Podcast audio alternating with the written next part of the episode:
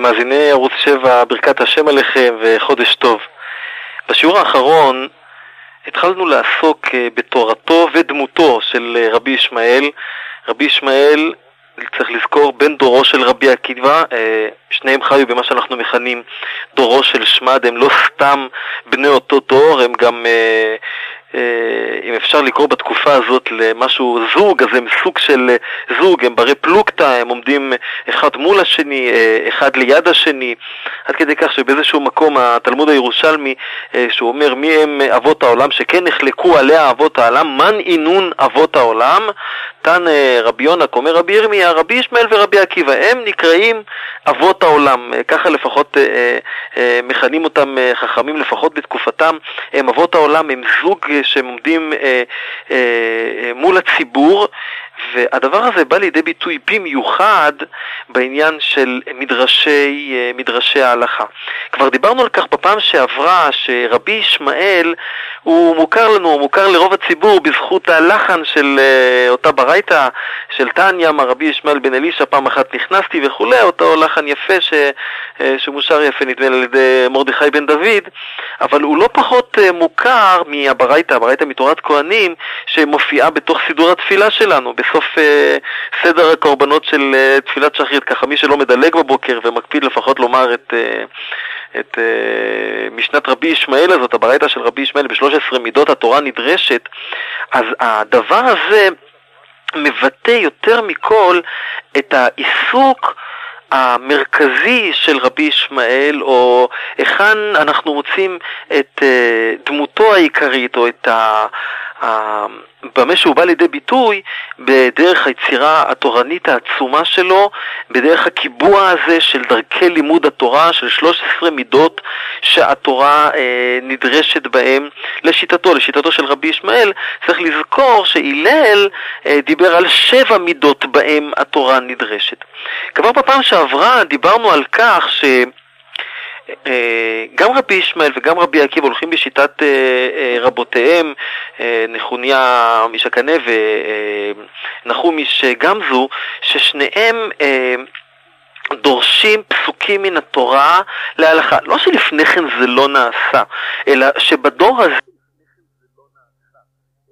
מדרש ההלכה, לדרוש את ההלכה מן הפסוקים, הופך להיות מרכזי ביותר בתורתם של חכמים, והחכמים השונים, פה זה רבי ישמעאל ורבי עקיבא, במקרה שאנחנו דנים עליהם עכשיו, עוסקים בדרישת ההלכה מן הפסוקים. מה שמעניין זה שלא פעם, אלא ברוב הפעמים, גם רבי ישמעאל ורבי עקיבא, שניהם גם יחד, מגיעים לאותה הלכה, אלא בשיטת דרשה שונה. זה מה שמלמד שבעצם ההלכה הייתה עומדת וקיימת. ומה שהיה צריך לעשות זה למצוא לזה מה שמכנים מדרש מקיים. זאת אומרת, פסוק שבו נוכל לסמוך את אותה הלכה, את אותה הלכה שבאה מן הקבלה, במסורת של התורה שבעל פה, או מנהג, או תקנה, שלכל הדברים האלה כולם אה, חיפשו חכמים סמך מן התורה. או כמו שהסברנו פעם שעברה, ותכף נדבר על כך שוב, אה, כתשובה למינים שדרשו את התורה כמו שבא להם, וביטלו את המצוות, ואמרו אין לכם בעצם סמך מן התורה. או שיש כאן מפעל של זיכרון, זאת אומרת, אתה תקרא פסוק כזה וכזה ותיזכר תוך כדי הפסוק בהלכה הזאת ובמנהג הזה ובתקנה הזאת, אז אה, יכול להיות לכך, אה, כמו, שאני, אה, כמו שהזכרנו עכשיו, שני טעמים. הטעם של מלחמה נגד, נגד המינים, מין תשובה למינים, וייתכן יותר לומר שלטובת המינים לא היו עושים כזה מפעל עצום, ויהיה אפשר לקבל שמי שאומר שהסיבה היא יותר עניין של הזיכרון של התורה, כיוון שמדובר באוסף עצום של פרטים, ויש צורך למצוא שיטה לכך, וזו אחת השיטות של לימוד בצורה של מדרשי ההלכה, מה שאנחנו קוראים, ואנחנו יודעים היום על אה, אה, מדרשי הלכה לחומשים שלמים שיש, אה, אה, שיש לנו ל... אה, לחומשי התורה, מלבד לחומש בראשית, שלחומש בראשית אין מדרש הלכה, חומש בראשית הוא רוב רובו, או אה, למעלה מ-95 אחוזים, אפילו יותר, אה, הוא... יותר סיפורי האבות, זה ספר האבות, אז לא יש את מדרש האגדה, בעצם המדרש האגדה האותנטי, הבסיסי, אה, בראשית רבה, שאליו מתחברים שמות רבה וויקרא רבה וכולי, שהם לא דומים לו במבנה, הם לא חטיבה אחת. בראשית רבה ושמות רבה ויקרא רבה וכולי, זה לא חטיבה, חטיבה אחת כמו שמוכרים לנו בחנויות הספרים, זה באיזשהו, אה, באיזשהו מקום בראשית רבה הוא אה, במשקל דומה למדרשי הלכה, יותר שייך לתקופה, ושאר המדרשים הם ליצירת אה, אה, חטיבה אחת של מה שאנחנו קוראים היום מדרש רבה. אבל זה במאמר מוסגר, אולי צריך לדבר על זה בהזדמנות אחרת. לעומת בראשית, על שמות, על ויקרא, על במדבר ודברים, יש את מדרשי ההלכה, מדרשי ההלכה המוכרים בשם מחילתא על שמות, ועל שמות, לדוגמה, אנחנו מכירים מחילתא אחת שנקראת מחילתא דרבי ישמעאל, ומחילתא אחת שנקראת מחילתא דרשב"י. אה, זה יהיה נכון לומר שמחילתא של רבי ישמעאל היא שונה מהמחילתא דרשב"י כמו שרבי ישמעאל שונה מרבי עקיבא כי רשב"י הוא בעצם תלמידו, אחד מתלמידיו המובהקים של רבי עקיבא, שהולך בשיטתו של רבו, ובאיזשהו מקום מדרש ההלכה על שמות עומד לצד או כנגד, או איך שתרצו, אה, או מול, אה, יותר יפה לומר, אה, מול מדרש ההלכה שנקרא מחילתא דרבי ישמעאל, שרוב רובו קיים בפנינו היום, הוא שרד שלא כמו מדרש ההלכה של רבי שמעון בר יוחנן חי, מחילתא דרשב"י, שלצערנו הרב בצוק העיתים של הגלות, אה, כתב היד שלו אה, כמעט נעלם לחלוטין, ובשנים האחרונות עשו, חכמי ישראל עשו פעולת שחזור, שזה לא המקום עכשיו לפרט איך שחזרו ספר שכיחידה הלך לאיבוד. צריך לזכור שהגויים יימח שמם דאגו לשרוף את, את הכתבים שלנו, ולא לשכוח שזה לא כמו היום שבכל בית יש ספרייה תורנית מורחבת ורצינית ומכובדת. פעם הכל היה בכתבי יד, כמעט עד המאה ה-15 הכל היה בכתבי יד, ובעצם רק במאה ה-15 יש את הדפוס, אז צריך לזכור שמה שלא שרד בהרבה מקומות, אז אה, אה, אם הייתה רדיפה, אז לצערנו, לדוגמה, מדרש ההלכה של, של שמות, של מחילתא דרשב"י, אין לנו אותו באופן אה, אה, אותנטי כמו שיש את המחילתא דרבי ישמעאל, שברוך השם אה, נמצא בידינו כמעט באופן מושלם, או אפילו באופן מושלם. אה, ולעומת מחילתא של שמות, יש לנו על ויקרא גם יש לנו אה, מדרש ההלכה שנקרא ספרא, תורת כהנים, ועל במדבר ודברים יש מה שנקרא הספרי, ספרי ולא ספרי, אה, ספרי מלשון שניים, שני ספרים, יש מדרש הלכה, פסוקים נדרשים להלכה, וזאת שיטה שהיא שונה מהמשנה. המשנה מנותקת מן הפסוקים, היא עשויה סדרים סדרים, יש בה איזה, אה, מה שיקראו אה, במחקר קודיפיקציה, יש אה, אה, סדר לפי אה, אה, נושאים, אה, יש חלוקה מאוד מאוד כללית של אה, זמן הקת, זרעים, מועד. אה, נשים, נזיקין, אה, קודשים וטהרות, ובתוך זה יש חלוקה פנימית כמובן, וזה לא קשור דווקא לפסוקים או לפרשות, ובזה שונה מדרש ההלכה מ... אה, משיטת הכתיבה של המשנה בימיו של רבי יהודה הנשיא, שכבר דיברנו על זה בשיעורינו הראשונים, שגם בזה בעצם אה, מוטבע חותמו של רבי עקיבא, שעשה את כל התורה טבעות טבעות, זאת אומרת, הוא אה, חיזר אחרי כל הספרות ההלכתית של התורה שבעל פה, וקיבץ אותה לפי נושאים נושאים, שבסופו של דבר אה, תלמידיו אה, פיתחו מאוד מאוד את, ה, את שיטת הלימוד הזאת עד שאנחנו מגיעים ליצירה המאוד מאוד מסודרת והמאורגנת אה, שנקראת שישה סדרי משנה. אנחנו מדברים על שלב קודם יותר כמובן, על מדרשי הלכה, שרבי ישמעאל הוא אחד ה...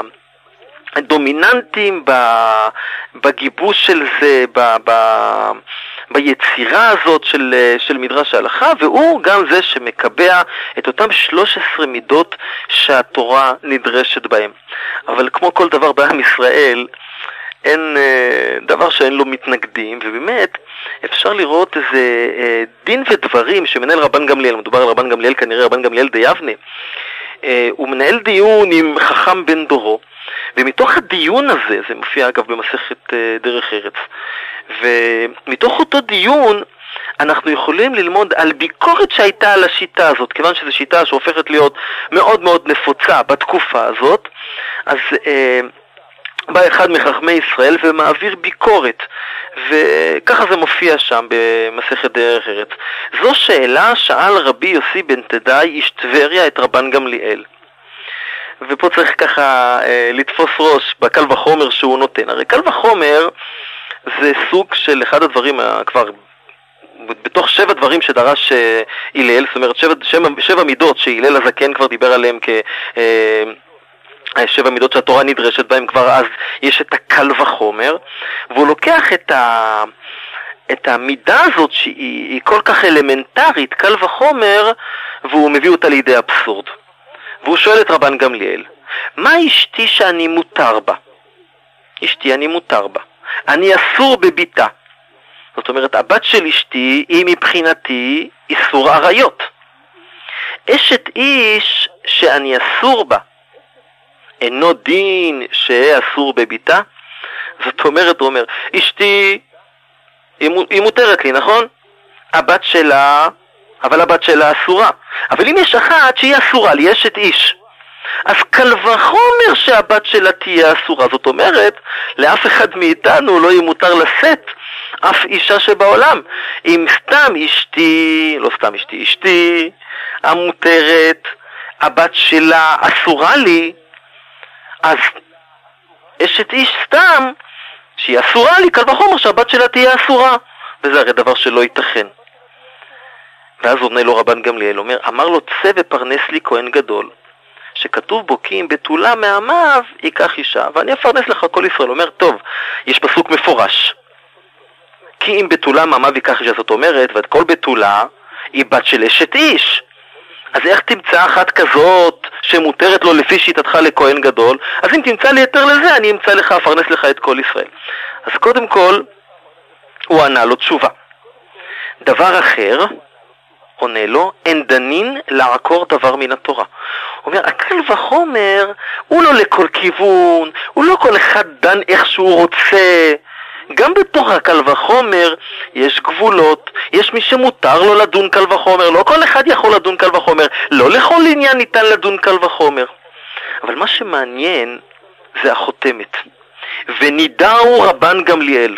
רבן גמליאל, כמנהיג הדור, כמי שמוצב על משמר התורה, על כבוד התורה, לא מוכן לקבל סוג כזה של ביקורת שיש בו יותר מצליל של לעג, לשיטה. לכן נידעו רבן גמליאל. אין מקום, חס ושלום, ללעוג על חכמי ישראל. אין מקום אפילו לצליל של כזה דבר. וזה בעצם אה, אה, ביטוי של ביקורת שהייתה אה, אולי בשוליים, אולי שלא בשוליים, אבל אה, יש לנו לפחות עדות כזאת אה, בתוך אה, אה, דברי חז"ל שמופיע במסכת אה, דרך ארץ. אז דיברנו ככה ממש על קצה המזלג בעניין של מדרשי ההלכה, יש עוד להרחיב, ואני רוצה קצת שוב לחזור לעניין של המלחמה שיש, ו- ואני חושב שהמילה מלחמה היא, היא מילה במקום, אה, מלחמה שיש לחכמי ישראל בתקופה הזאת במינים. מי הם המינים? ואלו שהיו תלמידי אותו האיש ותלמידי תלמידיו וכולי, והם רוצים לעקור את התורה. וישנו אה, מעשה שמופיע בתוך התוספתא, התוספתא במסכת חולין בפרק שני, שאומר לנו כך, מעשה ברבי אלעזר, מעשה ברבי אלעזר בן דמה, שנשכו נחש. כן, הגיש אותו נחש. ובא יעקב איש כפר סמא לרפאותו משום ישוע בן פנתרה. כנראה הכוונה לאותו האיש. ולא הניחו רבי ישמעאל. זאת אומרת, בא מישהו שכנראה ידע לרפא, ידע בצורה כזאת ואחרת לגרום לכך שההרס לא יתפשט, ואדם לא יבוא לגסיסה ולמוות. אבל הוא בא לרפאותו משום אותו האיש. משום יהושע בן פנתרה הניחו רבי ישמעאל. אמר לו, היי אתה רשאי, אתה לא יכול לעשות לו את זה. בן דמה אמר לו, החולה, המוקש, שרואה את רגעיו האחרונים, אמר לו, אני אביא לך ראייה שירפאני, יש לי מקום לתלות. ולא הספיק להביא ראייה עד שמת. זאת אומרת, רבי ישמעאל באיזשהו מקום, במניעה שהוא מנע את uh, אותו uh, יעקב איש כפר סמא לרפא את uh, רבי אליעזר בן דמה, הביא אליו את מותו. בהמשך, בהלכה הבאה בתוספתא נאמר, אמר רבי ישמעאל, אשריך בן דמה שיצאת בשלום, ולא פרצת גזירן של חכמים, גדרן של חכמים, צריך לומר פה יש פה זה, יש פה אה, אה, טעות גרסה, זאת אומרת יש אה, נוסח של גזרן של חכמים, זה כנראה גדרן של חכמים, שכל הפורץ גדרן של חכמים, לסוף פורענות בעליו שנאמר, הוא פורץ גדר ישכנו נחש. יש פה איזה מין אה, דבר שצריך לדון בו, הרי הוא הוקש בנחש, והוא מת מנחש, והוא לא פרץ גדרם של חכמים, אז יש לדון בזה, בעניין הזה בפני עצמו, אבל רבי ישמעאל בעצם אומר, כדאי למות. אבל חס ושלום, לא לפרוץ את הגדר. ולא לפרוץ את הגדר, בטח בעניין הזה של המריבה, של המלחמה, של המאבק הנחוש, הנחרץ, שאין בו פשרה. וצריך לזכור שבתקופה הזאת, אותם נוצרים היו בעצם יהודים. בני, בני עמנו, שחצו את הגדר, או בעצם יצרו לעצמם איזה מין דת שונה ומשונה, וחכמי ישראל נאבקו בכל כוח, ולפעמים בצורה כזאת קיצונית, כמו שראינו אה, עכשיו. רבי ישמעאל בא לידי ביטוי גם במשהו אחר מאוד מאוד יפה, שיש מי שרוצה לומר עליו מילים לא יפות בעניין הזה, שהוא אה, אולי היום היו בבית המשפט דנים אותו אה, אה, בדין של גזענות, על אהבת ישראל שלו. הברייתא במסכת בבא קמא אומרת ככה, ישראל וכנעני הנס שבאו לדין, אם אתה יכול לזכהו בדיני ישראל, זכהו ואומר לו, כך דיננו. בדיני כנענין, זכהו ואומר לו, כך דינכם. ואם לאו באים עליו בעקיפין, דברי רבי ישמעאל. מה רבי ישמעאל אומר? באים ישראל וגוי, באים לדין. עכשיו תבדוק, אם בספר החוקים של דיני ישראל היהודי זכאי, אז תגיד, אה, רגע, לפי דיני ישראל אנחנו דנים אותו, ותזכה אותו. ואם לפי דיני ישראל הוא חייב ובדיני הכנענים הוא פטור, אז תלך לפי דיני הכנענים. זאת אומרת, תמיד תחפש לדון את אחיך לזכות. אין סימטריה, אין סימטריה בין יהודי לגוי. לפעמים אני יוצא מדעתי, שומעים בחדשות, ועכשיו גלי צה"ל מפרסמים אה, שמחר נשמע את קולם של המתנחלים והפלסטינים. יש כביכול, חס ושלום, סימטיה בין עם ישראל הגיבור, בין עם ישראל הנחוש, לבין האויב הרע והאכזר, איזה מין סימטריה כזאת.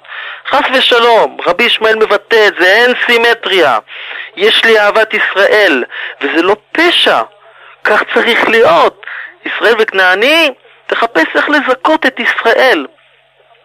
רבי עקיבא אומר, אין באים אליו בעקיפין, זאת אומרת, אתה לא, אל, אם אתה יכול לזכות, תזכה, אבל אל תרמה, לא תבוא בעקיפין מפני קידוש השם. אבל רבי ישמעאל, כנראה מתוך המצוקה הקשה, מתוך שהוא ראה את הרדיפה של עם ישראל מצד הגויים, את, ה, את השליטה שלהם על עם ישראל, את ההתעללות בעם ישראל. בתקופה מאוד קשה, כמו שהזכרנו בתחילת הדיון, שמדובר בדורו של שמד, אז הוא, כשיש יהודי וגוי, הוא לא מהאו"ם. אנחנו לא מהאו"ם, אנחנו יהודים, אנחנו מזכים את ישראל, והדבר הזה הוא, מי שירצה לקרוא לזה בכל מיני שמות שנראים לו שמות גנאי, יכול לעשות מה שהוא רוצה.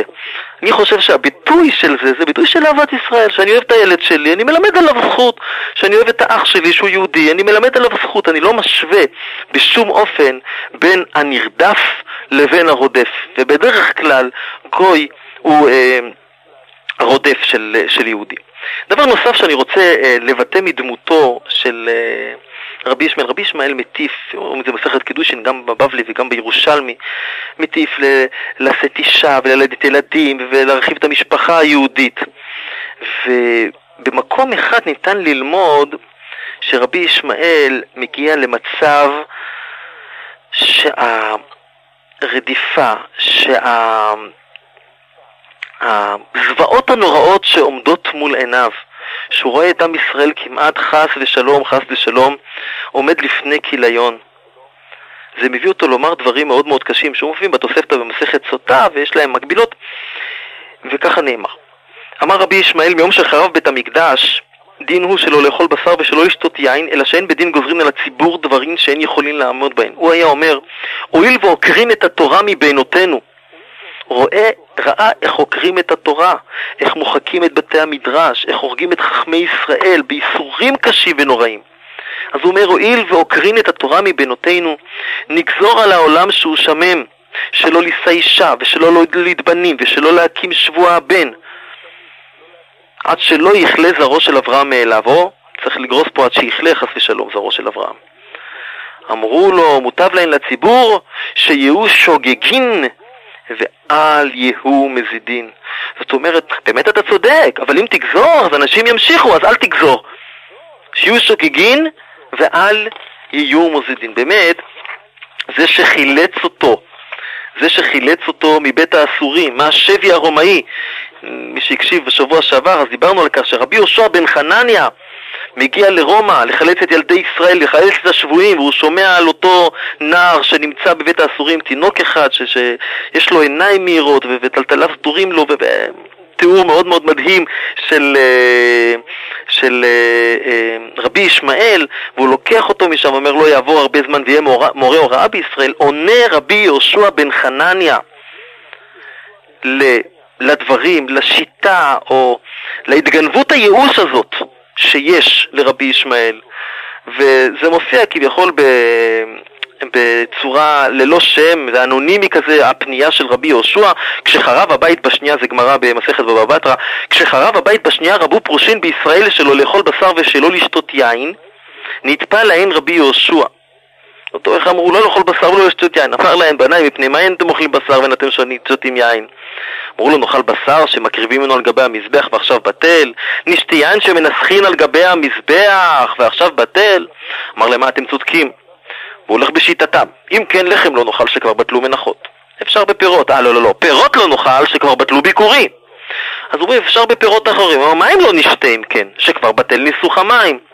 שתקו. אז רבי יהושע בן חנניה מביא את האבלות, את הצער לתעלה, לתיעול אה, נכון, בניי בואו ואומר לכם שלא להתאבל כל עיקר, אי אפשר שכבר נגזרה גזרה ולהתאבל יותר מדי אי אפשר שאין גוזרים גזרה לציבור, אלא אם כן רוב ציבור יכולים לעמוד בה. זאת אומרת, יש ביטוי, סד אדם את ביתו בסיד, הוא משייר בו דבר מועט וכולי וכולי, ובאיזשהו מקום, בהמשך גם מובאים דברי רבי ישמעאל בן אלישע, שאומר מיום שחרב בית המקדש, דין הוא שנגזור על עצמנו שלא לאכול בשר, ונראה שהתשובה פה של רבי יהושע בן חנניה, מעבר לאנונימיות, התשובה הזאת שהיא כביכול לכולם או לאף אחד, היא, היא גם אליו, או מכוונת אליו, אל רבי ישמעאל בן אלישע, שרואה את המצוקה הקשה, רואה את עם ישראל באחת התקופות הקשות הגדולות ביותר שלו, ש, שמאות מאות אלפים מעם ישראל אה, מתים בחרב הרומאים, אה, יימח שמם וזכרם. ו, אה, וקשה לו לראות את זה והוא חושב שחס ושלום אה, עם ישראל הולך להתקלות. רבי יהושע בן חנניה עונה לו תשובה אי אפשר, אי אפשר לאבד את עם ישראל. עם ישראל הוא עם של נצח. המצרים טובים בים סוף, בים של הסוף. עם ישראל, ברוך השם, זה עם של נצח, שנצח ישראל אה, לא ישקר ולא ינחם. אז אה, תיארנו היום עוד קצת מדמותו של אה, רבי ישמעאל בן אלישע, יש עוד לעסוק אה, קצת בתורתו, זה דברים שנצטרך, אה, אה, אה, כמו שאומרים, לתפוס בהם ראש. בינתיים נחזק כולנו את גיבורי ישראל, את חיילי ישראל שנמצאים בתוך ערי ארץ ישראל, אם זה בשכם, אם זה באזור בית אל שם, שנקרא רמאללה, ועמק דותן בג'נין, מקומות אחרים, שהקדוש ברוך הוא ייתן להם כוח לעשות חיל, שיתקיים בהם אה, דברי דוד המלך, ירדוף אויבי ואשמידם ולא אשוב עד כלותם, ונראה בתשועת ישראל ובגאולת ישראל. ערב טוב.